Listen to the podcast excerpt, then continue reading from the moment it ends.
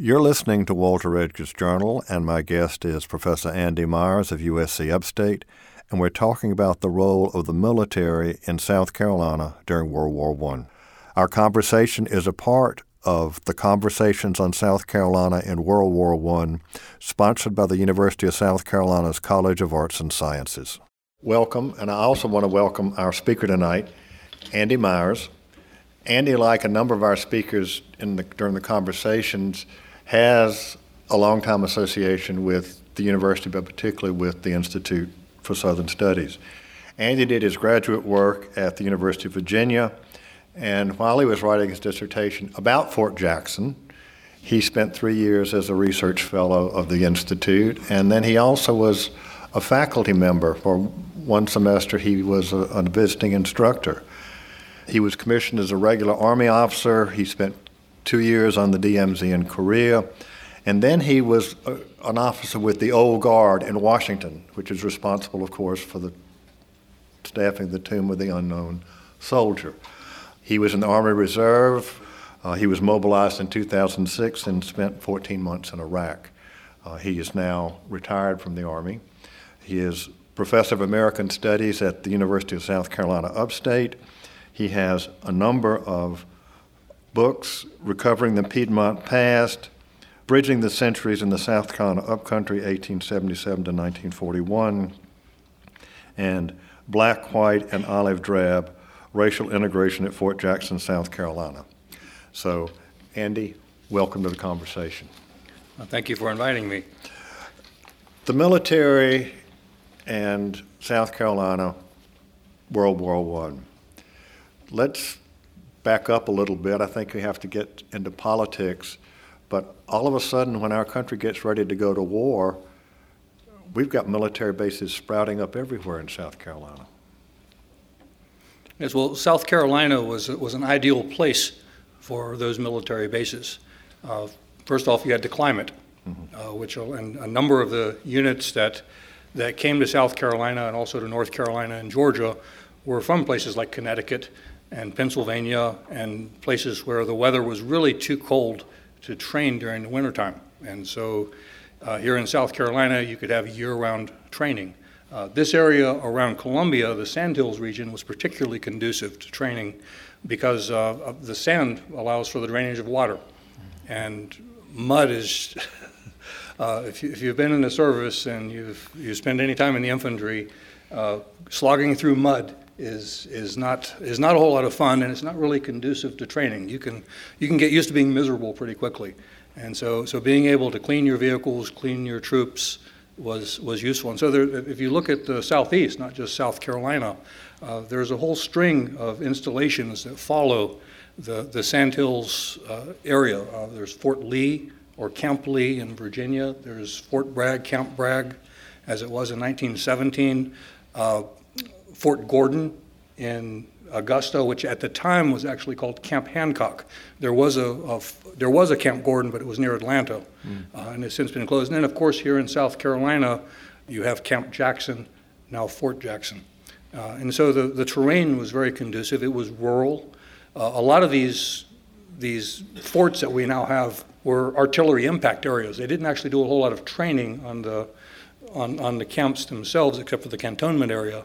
Uh, but they wanted to go out into the surrounding area and do maneuvers. And so this area was very rural, and so that, that also made it attractive. Of course, it's on the East Coast, and in World War I, you know, the war is going on in Europe. Uh, and then finally, the New South boosters of this era wanted to recruit businesses, they wanted to recruit industry, and having a, a military installation was, uh, was a source of jobs, it was a source of, source of revenue. Well, actually, South Carolinians had learned that during the Spanish American War when we had two bases here and what that did for the economy. Now, there is a story about how we actually got Fort Jackson. Of course, Columbia had, and South Carolina had very good connections with the Wilson administration. You need to understand that we talked about last week, Wilson spent his teenage years here before he went off to Davidson College and he couldn't make it, so then he went off to Princeton to finish his education. But The, the newspapers in South Carolina, the, the state newspaper was very much behind Wilson. And in fact, at the, at the uh, convention where he was nominated, South Carolina was only one of two Southern delegations that started out sponsoring the governor from New Jersey as a presidential possibility.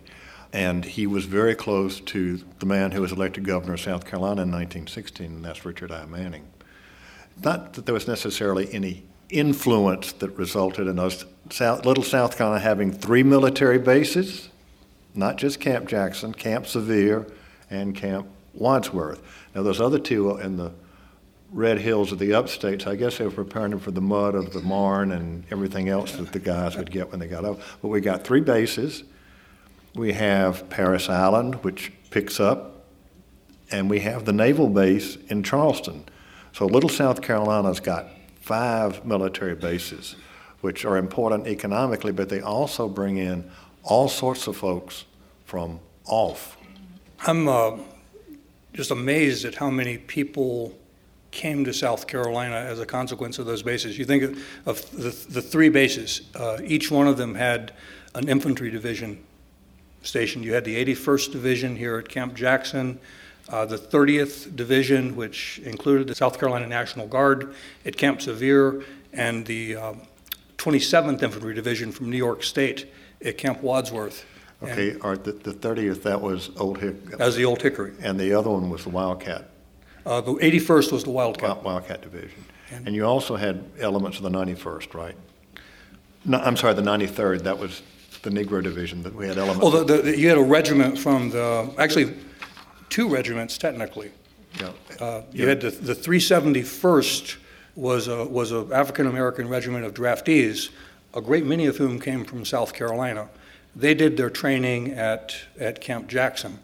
Uh, there was also a regiment which started off as the 15th New York Infantry, which be, was redesignated as the 369th uh, Infantry Regiment, and both of those were technically part of the 93rd.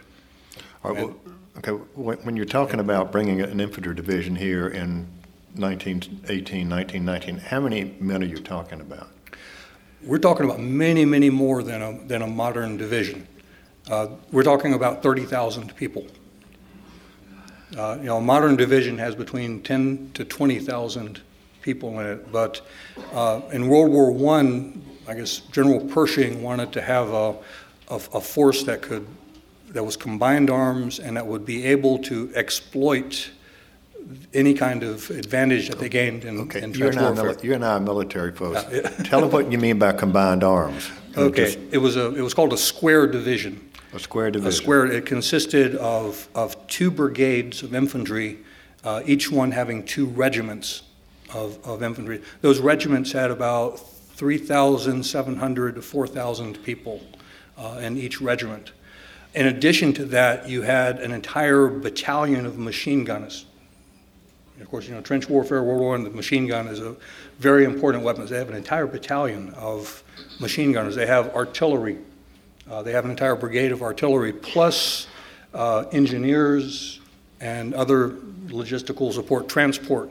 Uh, not only uh, not only trucks, but mules. Uh, still this is still a, an animal-powered military. So you're talking just a, a I mean, you know, 40, you know, 30,000 with, you know, just, just the force alone, then everything, the training, uh, the laborers who build the camps. I mean, it's just a, if you add them all together, there's more, more soldiers in South Carolina than were in Sherman's army in, in 1865. That's another way of thinking about it. Well, also at 30,000, you're talking about each camp is among the largest cities in South Carolina. uh, it wouldn't have been bigger than, well, it's about the size of Columbia. No, it's still larger than Columbia in, in 1916. Not to mention what it dropping in on Spartanburg. Yeah, Spartanburg had about, I think, about 15,000 people. Greenville had about 17,000. And so, so you're talking about more than doubling the. I mean, this incredible influx of, of, of folks. Uh, and it's interesting that the 30th, which the old Hickory Division trained in Greenville, they were the National Guard units from the two Carolinas before they went overseas, and then the Wildcat Division. Now, all of the divisions that trained in South Carolina, including the two elements of the 93rd, actually were saw extensive combat once they got to Europe, which again was not true of a lot of soldiers that were drafted or volunteered. Yeah, the, uh, the African American units were, were sent very early. Uh, and if, I don't, we could discuss this now or later, but there's a very interesting story about the, the Harlem Hellfighters that involves South Carolina.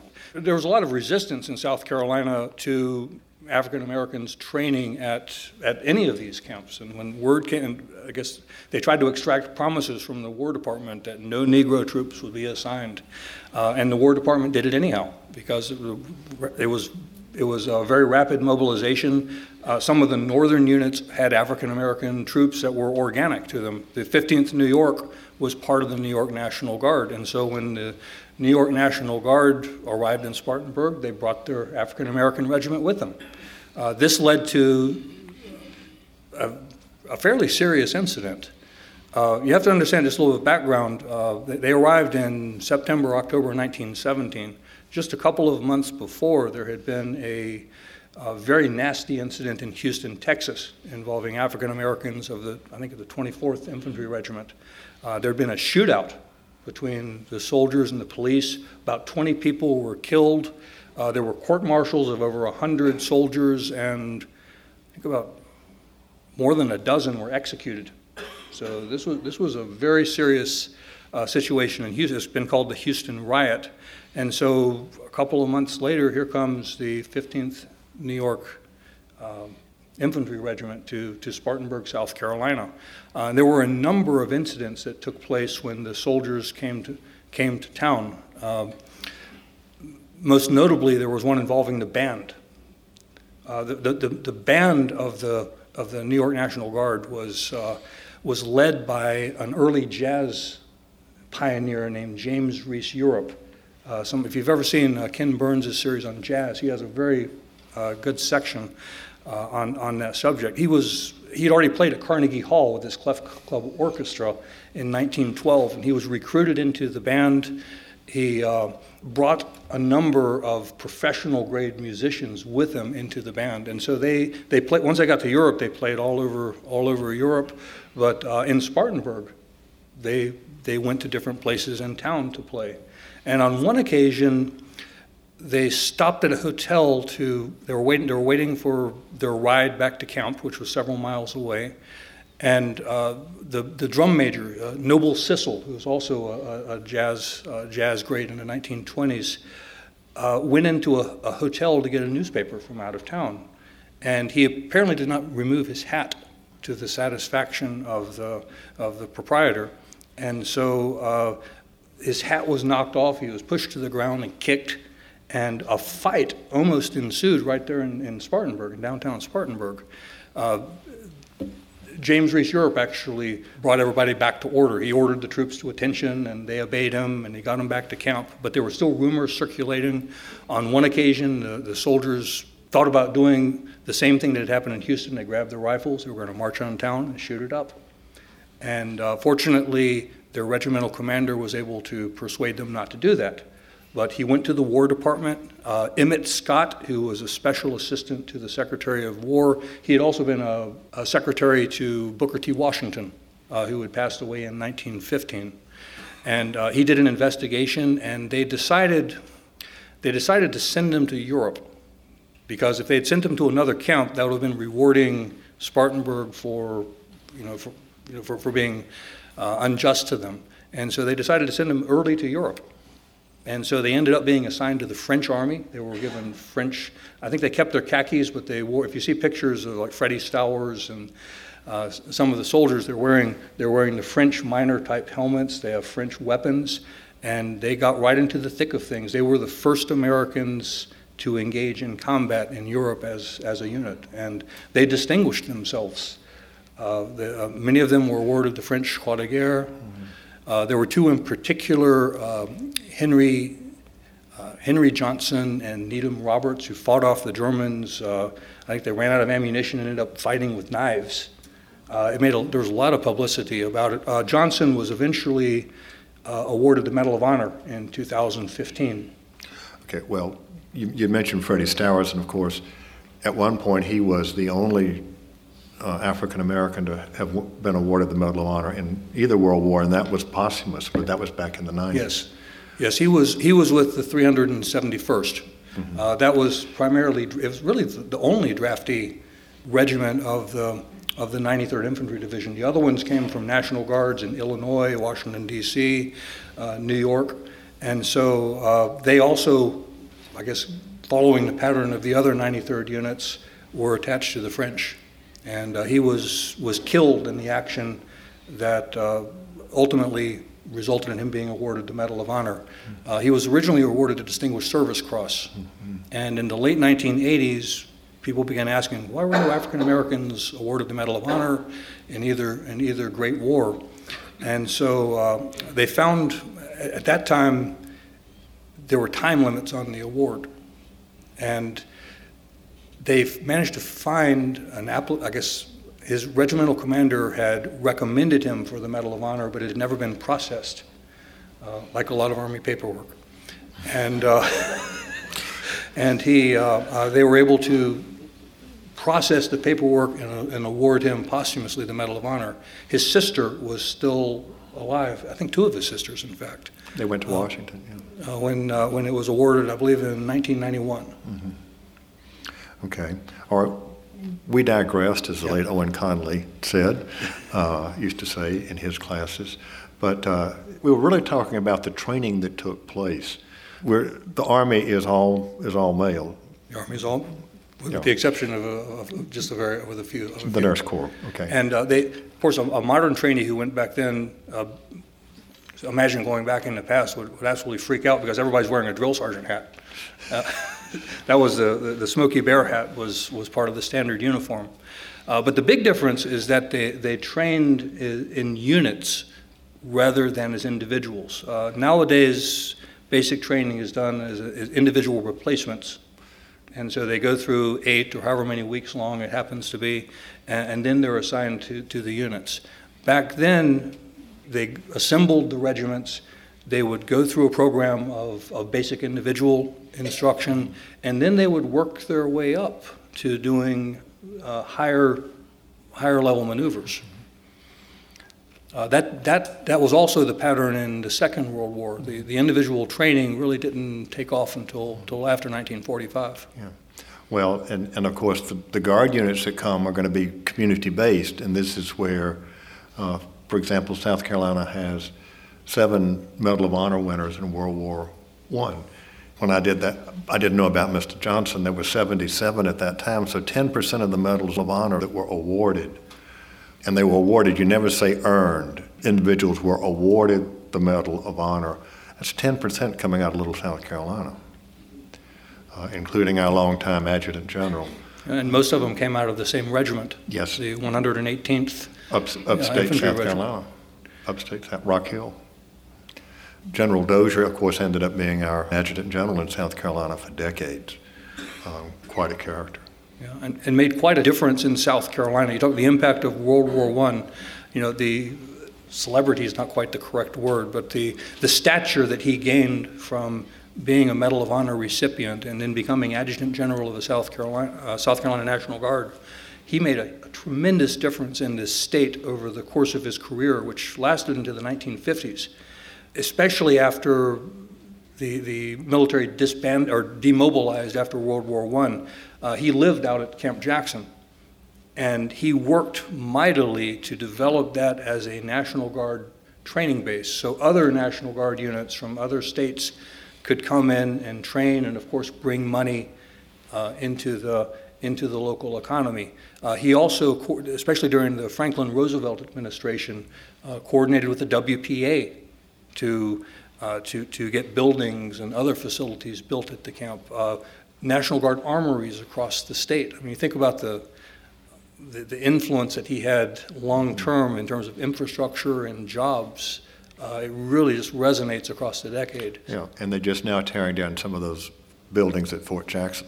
That I think the, I think the old post headquarters has finally bitten the dust, and there's a chapel. But those temporary buildings that were erected in the late 1930s, early 1940s, uh, lasted more than just a couple of years. Um, now, you, you were mentioning draftees, uh, and draftees were trained in South Carolina as well as the. Yes, I, and I guess we should make a distinction about these different count because the, the divisions were uh, came from different sources. The, the, the military as a whole was called the National Army. It was called the Army of the United States during World War II, but it was a, a temporary formation for purposes of the war, and it consisted of regular army. Those are full-time, authorized by Congress uh, officers and, and, and men. Uh, it includes National Guard units that have been federalized, and then it also includes conscripts.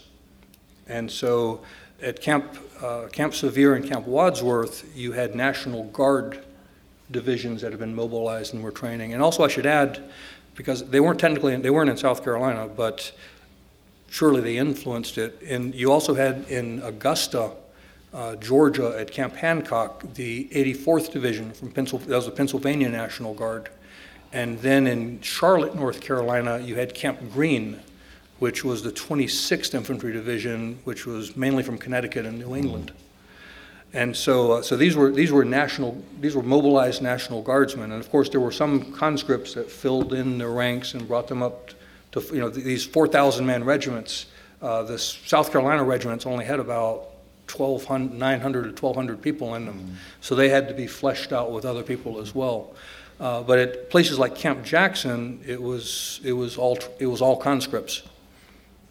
Uh, and most of the higher number divisions, you have the, the 80th uh, in Virginia, Camp Lee, uh, the 81st here at Camp Jackson, and then in, in Georgia at uh, Camp Gordon, you had the 82nd Division, which was, uh, uh, I always have to make fun of paratroopers on this. Their, their most famous, the most famous person from the 82nd was not jump qualified. That was Sergeant Alvin York. But, but I digress. You, that's okay. We talked last week a little bit about the, the conditions in South Carolina with education or the lack thereof, health issues. Um, more than 300,000 South Carolina men registered for the draft. 54 actually went into uniform. 54,000, not 54, 54,000. but again, South Carolina had the highest rejection rate of any, any state in, in the Union. Now, you, you've mentioned the units being segregated, and if you go to the Calhoun County Museum down in St. Matthews, they have a calendar which was issued by the Farmers Bank of Fort Motte, and it says, Our Boys in Uniform. And the top of the calendar is a service flag with 72 stars, which means there were 72 men in uniform. Now it says our boys in uniform in, in service. There are white, and then it says colored. There are from Calhoun County. There were 21 white soldiers and 51 colored soldiers. They were the fact to me the fact that all of them were the service flag has 72 stars in it, despite being South Carolina in 1918. I find to be a little bit remarkable, but at least this is a community that did recognize that, yes, there were black South Carolinians in the Army. Yes. And the same division was reflected on uh, war memorials afterwards in many cases. You, you see the, uh, the Doughboy statue or the plaque honoring uh, soldiers who fought in the Great War, and in many cases they're broken down by white soldiers and, and colored soldiers. Which is currently under debate in a community that wants to change that, but we have laws in South Carolina about monuments. So not just Confederate monuments, but any war memorial is governed by state law, regardless of who erected it. So um, let's let's talk about the units in in Europe. And when, I guess I should also step back when I talk about African American combat units because we, we oftentimes uh, give greater attention to those who fight on the front lines than all the other soldiers and service people who provide support and provide logistics. And that's always been one of the strengths of the United States military is its logistical element and being able to support those troops on the front line. Uh, and that's especially true with African American soldiers. Uh, there's a, I don't have the numbers, but a relatively small percentage of African Americans actually served in those infantry units. Mm-hmm. Uh, most of them served in, in labor battalions. Uh, they dug those trenches, uh, or they, uh, they, they built roads. there were pioneer battalions. And so here at Camp Jackson, there was the 156th Depot Brigade which uh, was much larger than, uh, than, than the infantry regiments. Mm. And so, so was, but that being said, uh, the African Americans who did uh, fight on the front lines, uh, especially the ones who worked with the French, uh, distinguished themselves. They were, there were four regiments, they were assigned to the French. they were fighting, you know, in late 1917, early 1918, they were fighting with the, when the, Germ- you know, the Germans launched an offensive in the, in the winter or the early spring of 1918. And so they were in the thick of that uh, during, while the rest of the American Expeditionary Force was, was, still, was still training, was still heading over. Uh, and so that's what, and, and then they continued, uh, you know, you know, fighting all the way up until, until the armistice. Uh, the National Guard units also went over a bit earlier because they had they already had some prior experience. I would say the South Carolina National Guard had perhaps more experience than a lot of groups. Uh, they had been mobilized previously in, uh, well, of course, for the Spanish American War, they were mobilized, uh, but uh, more to the point, in 1915, uh, they had been mobilized for duty on the Mexican border. With, uh, you've heard of Pershing's expedition. Well, the regular forces went into Mexico, National Guardsmen guarded the border of Arizona and and New Mexico. So they had some they had some experience already. They had worked out, you know, they'd shaken out some of the bugs. And, and, and there were South Carolina casualties there. The heir to the Gonzales newspaper empire, uh, not empire, but to their to, to the state newspaper was killed on the border in yes. just before. World War One. I believe he died of pneumonia, if uh, yeah. memory serves me correctly.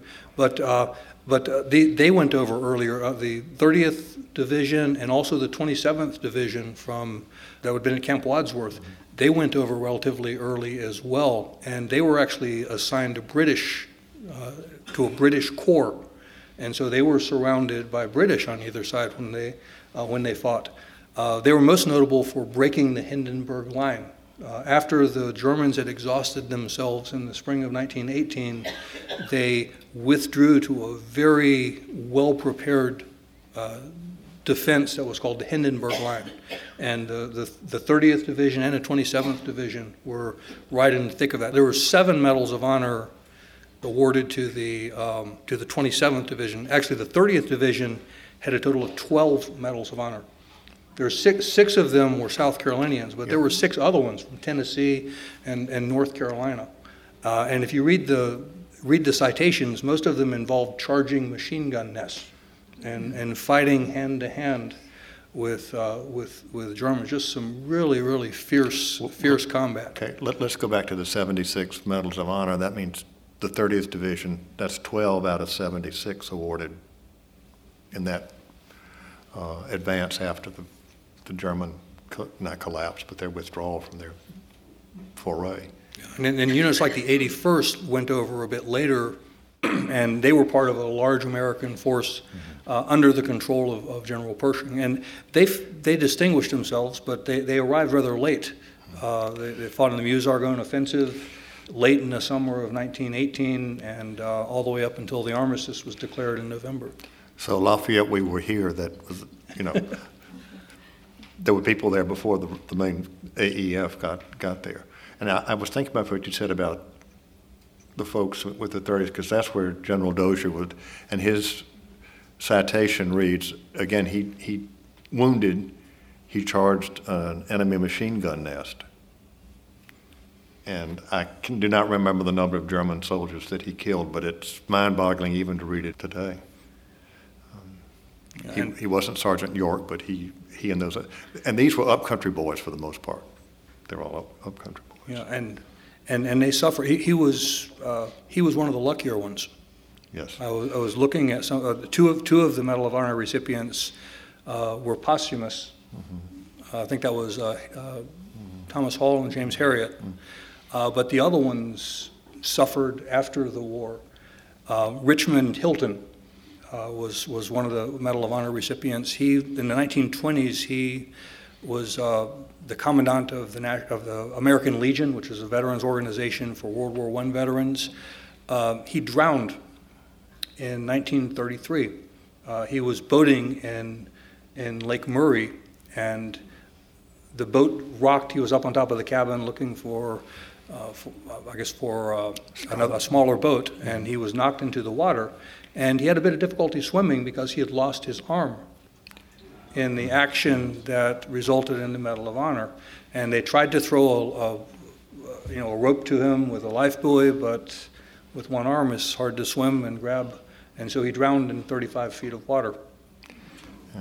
Uh, you think about uh, the, the other ones, and correct me if I mispronounce, I'm not, being, not being from South Carolina, I'm prone to mangling pronunciations, but uh, John Villepigue, uh, he died at the age of 47 in the Veterans Hospital.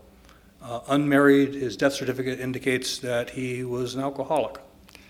One, okay. one last one, uh, Gary Evans Foster uh, from, from Inman, uh, South Carolina. Uh, he, he lived a bit longer to, to age 56, but for 25 years he suffered from a kidney disease. And that kidney, I looked at the kidney disease is associated with exposure to mustard gas. And so, so they, you know, Andy, when you're going through that, what we're really talking about, at least in three of those cases, is PTSD. But they didn't know what that was. The man who became an alcoholic, that's a fairly common symptom of PTSD. Mm-hmm. Now, those who survived the war, uh, General Dozier in the early 19, once he got to be adjutant general, bought a pint of whiskey. And it says, and this was we've already got the 19th Amendment. Uh, we're dry, and it says medicinal. and it was passed they would meet every year. They did not drink it. The seal's not broken. The bottle still exists. But the idea would be that the last man would open the bottle and toast his fallen comrades. The last person to own that was General Dozier, but he never broke the seal. And that, and don't, it wasn't because General Dozier did not like his bourbon, because he did, but he, he told his granddaughter that the, there was too much associated with the men whose hand, who had handed that bottle around. And I gather they would try to do a silent, you know, they would raise it, the bottle, and remember those who were not there. And um, so uh, they did, they kept up with one another after the war. Um, but you mentioned the mustard gas. The mustard gas is, uh, is an interesting, interesting issue. Uh, there, there were, you know, there are long, and we're, we're learning even today because mustard gas has been used, uh, especially in the Iran-Iraq wars. There have been Americans who were exposed to lewisite and related mustard agents over in the Middle East in recent years. Uh, and there, aside from the immediate damage, there, there are some long term effects, uh, psychological, cancer. So we really have no idea exactly how many World War I veterans suffered from long term exposure to chemical weapons. Oddly, I, I looked it up, and one thing really surprised me about, about the mustard gas, because I was looking for stories about veterans uh, who suffered from the, and I found a few. Uh, one man who had lost his voice for, for several years because he had gotten mustard gas in his throat and a cyst had developed on, on his vocal cords and he couldn't talk. And then finally the cyst burst and released the mustard agent and thankfully didn't cause any greater damage, but he could talk. He was happy about that. But what, uh, what um, really, really struck me was this was before 1925, before, before these chemical weapons were banned, was Americans had a very different view of, of chemical weapons then. Uh, I found other stories about where out in Texas uh, they were using mustard gas on rattlesnakes. Uh, there were bootleggers in Alabama who uh, apparently rigged their vehicle with a mustard gas dispenser so that they could release it on the police. On the other side of the, of the badge, the police were using, uh, were using mustard gas grenades uh, in Illinois, and there was an instance in Delaware where near, I guess, militia troops were. Uh, they had tear gas and mustard gas grenades that they were going to use for crowd control. Okay. Of course, after 1925, that be, that all became uh, illegal. So. I want to go back to the civilian side, or the side back here in South Carolina, and these camps of 30,000 plus people are bustling, and then all of a sudden the plug gets pulled. You want to deal with that?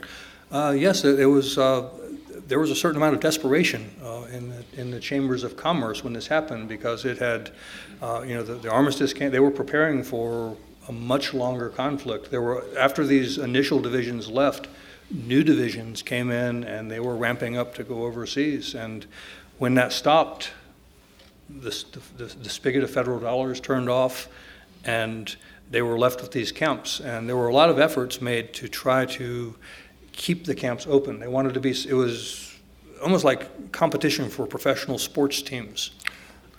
Uh, they, they were willing to give, to give land, to give incentives to, uh, to, to keep these camps open. Uh, they were unsuccessful in every case in South Carolina. Uh, Camp Jackson was, was technically closed by the federal government. It remained open during the 1920s and the 1930s as a, as a National Guard mm-hmm. encampment. It was not federalized and did not become Fort Jackson until the eve of the, of, of the Second World War. But Wadsworth and Sevier closed. Uh, Wadsworth and Sevier closed. Uh, they did try to make some efforts, especially in Sevier and in Jackson, uh, to, to keep airfields there.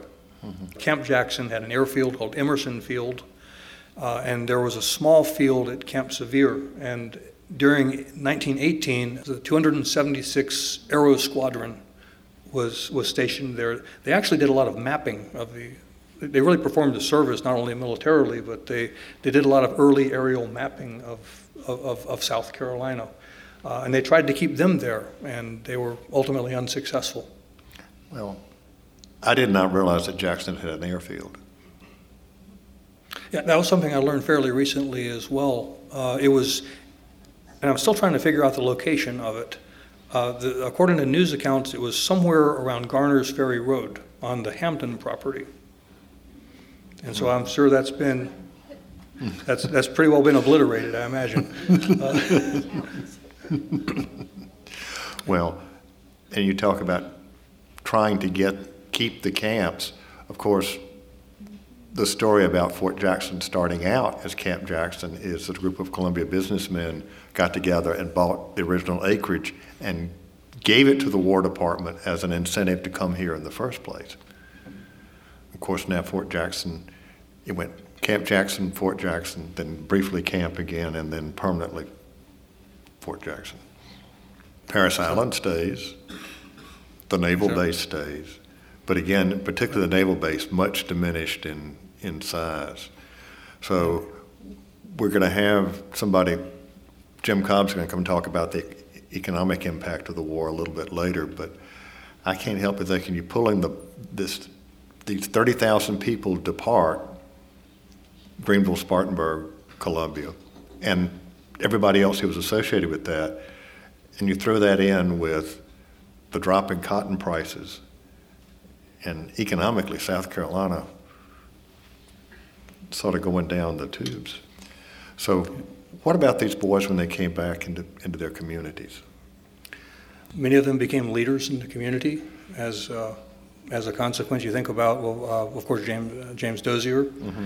uh, rose to prominence as the adjutant general mm-hmm. of, the, of the National Guard. Samuel Latimer is, is another excellent example. He was, uh, of course, editor at the state newspaper for, for many years. He, he was with the 81st Division mm-hmm. and uh, was also very active in the American Legion. Mm-hmm. Governor Olin Johnston, and later senator, was uh, was in, the, and there's, there's another unit I've, I've neglected to mention, the, the 117th Engineers, which was part of the South Carolina National Guard. Uh, they ended up being sent to the 42nd Infantry Division, which ultimately was commanded by Douglas MacArthur. And uh, uh, Olin Johnston was, was part of that group. He w- was very early at, uh, as an, in, in, an engineer outfit. They were helping to build Camp Jackson. Uh, he always took pride in that uh, later in his career, uh, and then he ended up fighting with the, with, with the 42nd. Uh, but of course, came back and uh, began his political career. It's interesting, um, during the, the bonus marches of the 19, 1932, when World War I veterans wanted to get their, their bonuses early during the Great Depression, uh, a group of them in Aiken County got together. They were going to go to Washington, and they, they wanted Johnston to. This was after he failed in his initial attempt to become governor, and they asked him to be their leader to represent them in Washington. And did he? Um, they didn't. They, they, never made it to, to D.C. It was broken up before they could uh, could get up there. By Douglas MacArthur. Ironically. yes, I mean he, he, he led the troops that broke up the yes the bonus march, but the camp. With, with yeah. Patton by his side, if I recall. Yeah, yeah. Any special stories that you remember you want to talk about? One that's very poignant that they, uh, I think, recently had a, a commemoration of. Uh, there was a, a, very bad accident that took place outside of Camp Jackson. Uh, the railroad came into the, I guess, came into the camp from the south end, and they built a, a railroad trestle uh, over over Wildcat Creek uh, which incidentally gave the 81st its name. Uh, they were the Wildcat Division. They were the first division to have a, patch, uh, which was was the Wildcat. But there was a trestle that had been built, and as they were moving the 81st out to go to Camp Sevier for additional training, uh, something happened with the trestle, and multiple cars fell off of it, and about nine nine people were killed. Uh, the 81st uh, Reserve uh, Support Command recently had a commemoration for those uh, uh, those fallen fallen soldiers. All right. That's, Any other stories? I did want to. There, there's one aspect of the of the training which has has not received a whole lot of attention, which is if if I could advertise a little bit for. you mentioned the, the book "Recovering the Piedmont Past." uh, which is it's volume two, and uh, it's going to be out in, in November of this year from the University of South Carolina Press. Uh, but there's one essay in there in particular written by uh, Jonathan Brook, an independent scholar, uh, about the Glassy Mountain Training Range. At Camp Wadsworth and, and, and Sevier, they didn't they didn't train on the bases themselves except for some basic trench work and marksmanship and so forth. When they wanted to, to fire machine guns and shoot artillery, uh, they, they marched out to uh, a place called Glassy Mountain, which if you're familiar with Highway 11, the, the Cherokee Foothills Trail, was right in that area. And they had an artillery range and a machine gun range. And this, this essay, he, uh, Jonathan went out and they've done some uh, archaeology. They found you know old garbage pits and old trench works, and it's really an interesting cultural interaction because you have these New York National Guardsmen, uh, especially the ones that came from Camp Wadsworth. They're from New York, from New York State, and they go up into the Glassy Mountain area, which is, if you're familiar with the upcountry, is known as the Dark Corner. Mm-hmm. It's uh, notorious for, for moonshine and sort of these images of, of mountaineers. And so they, they interact, and these New York National Guardsmen have preconceived notions about uh, about mountaineers, and, and then they, they sort of put those put those to test. And uh, to the te- they they have uh, uh they have some positive interactions, ultimately. But generally, they sent back. Did they describe Snuffy Smith and Abner Yokum, Little Abner, or yeah, pretty, pretty much. so so they had a preconceived notion, and then they thought that's exactly what they found. Some some of it was reinforced. okay, all right. Anything else you'd like to add now before we open up for questions? Talking about the military here in, World, in South Carolina in World War One. The only well, the, the only other place you think was the coastal artillery. There were, were batteries at, uh, at Fort Moultrie. There were batteries around Port Royal, and uh, they, as it turned out, the German Navy and the U-boats were not as big a threat as initially expected, and so a great many of them were dismantled. Uh, and actually, a lot of the guns that were above 155 millimeter uh, were dismantled and shipped over to Europe. So, so those batteries that were put in during the Spanish-American War, they dismantled those and sent the, the, the larger ones, yes, the large guns to Europe. Okay, Bob's going to get the microphone and pass it around. What impact did the flu of 1918 have on Fort Jackson? Uh, that's a, uh, well, it's uh, first off, it's it's one of many diseases uh, besides besides the flu. Uh, when you when you bring together large numbers of people like this in a in a, in a rural environment and in a pre pre antibiotic pre vaccine age. Uh, there's all sorts of diseases. So even before the flu came along, there were problems with meningitis, measles, diphtheria, and and then and then the flu on on top of that. Uh, the flu arrived in, at Camp Jackson in South Carolina during the fall of 1917. Uh, it first appeared at Fort Riley in the spring, I think around March of 19, uh, 19, 1918, uh, excuse me. Uh, I said, I think I said 17 previous, I meant 18. and then it, I guess, came back, hit Camp Devens, Massachusetts in the late summer of 1918 and then it, it spread southward. Uh, there were, I think, about 2,000 people hospitalized at Camp Jackson, and uh, a great many of them died. Some of them died from the flu, some of them died from pneumonia that resulted afterwards. Uh, so it's hard to it's hard to get an exact number. Also, with censorship, they did, the, the military did not want to you know, to make big news out of this. So it's very difficult to get precise statistics of how many people uh, actually died of the flu.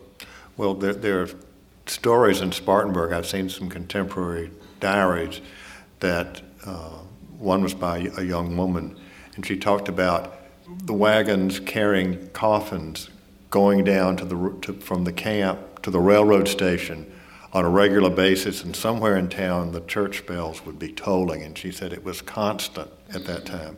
Now, you, you mentioned meningitis, and I've seen the medical hand, military handbook for Dr. Fitzhugh Salley, who was from up in, he was from Salley, but he spent his, the rest of his life in Union.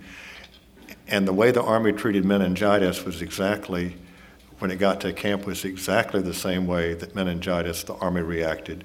Uh, in 1969 when I was at Fort Polk, and that is there was a meningitis outbreak, so everybody had to open up all the windows, and that's in the medical book. And then, if a thing like this, you could not sit next to any individual. They didn't stop training, but they spaced somebody every other. And, like and, and actually, his, his treatment, soldiers' diseases I felt like I was reading an 18th century medical manual. I wanted to add one other thing about about about Camp Jackson and the flu, which is uh, might be of interest. The Department of War, uh, I guess, keeps um, keeps medical samples, and one of the one of the samples they kept was a, a lung tissue sample from a soldier at Camp Jackson who had died in in 19 in 1918, and they preserved it in candle wax. And they kept that tissue sample up, I think, in Baltimore uh, until the 1990s. And when genetic sequencing technology became uh, more sophisticated, they, they broke open the sample, and so a, sam- a soldier from Camp Jackson helped to sequence the, the flu gene uh, from, from 1918. What was the role of uh, South Carolina members of Congress in the growth and uh, decay and regrowth of Camp Fort Jackson.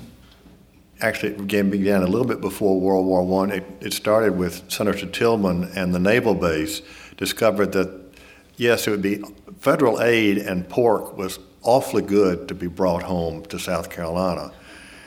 And until fairly recently, that was a mantra of every politician in, that represented this state, uh, was to bring home what you can for the military. I mean, they said about the late Mendel Rivers in Charleston that if you add one more sailor, the whole peninsula is going to break off and sink into the Atlantic. But you, you yes, the, the political figures were very active in bringing them here and trying very much to keep them afterwards. But as Andy pointed out, it was really General Dozier and the National Guard that, because that cantonment, as they called it then, was still there when they began to ramp up for World War II. They didn't have to clear the ground. They still had crude infrastructure. So, in many ways, that's a lasting impact of World War I on, yeah. on South Carolina. I'd like to thank Andy Myers for coming down from upstate to be with us, and thank you all for being here, and hope to see you next week.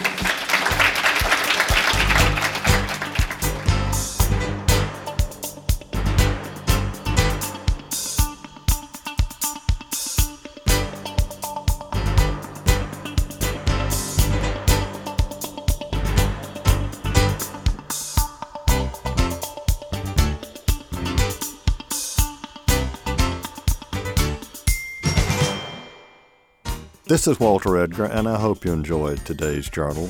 I know that I did. Andy Myers is a longtime friend. He had an association with the Institute for Southern Studies when I was director there. And his research on the military in South Carolina, particularly Camp Jackson, has been fascinating. Just imagine at the three major training posts in South Carolina Camp Sevier, Camp Wadsworth, and Camp Jackson 30,000 men were trained at any one time at those three places. And Spartanburg only had a population of about 15 or 16,000. Incredible impact.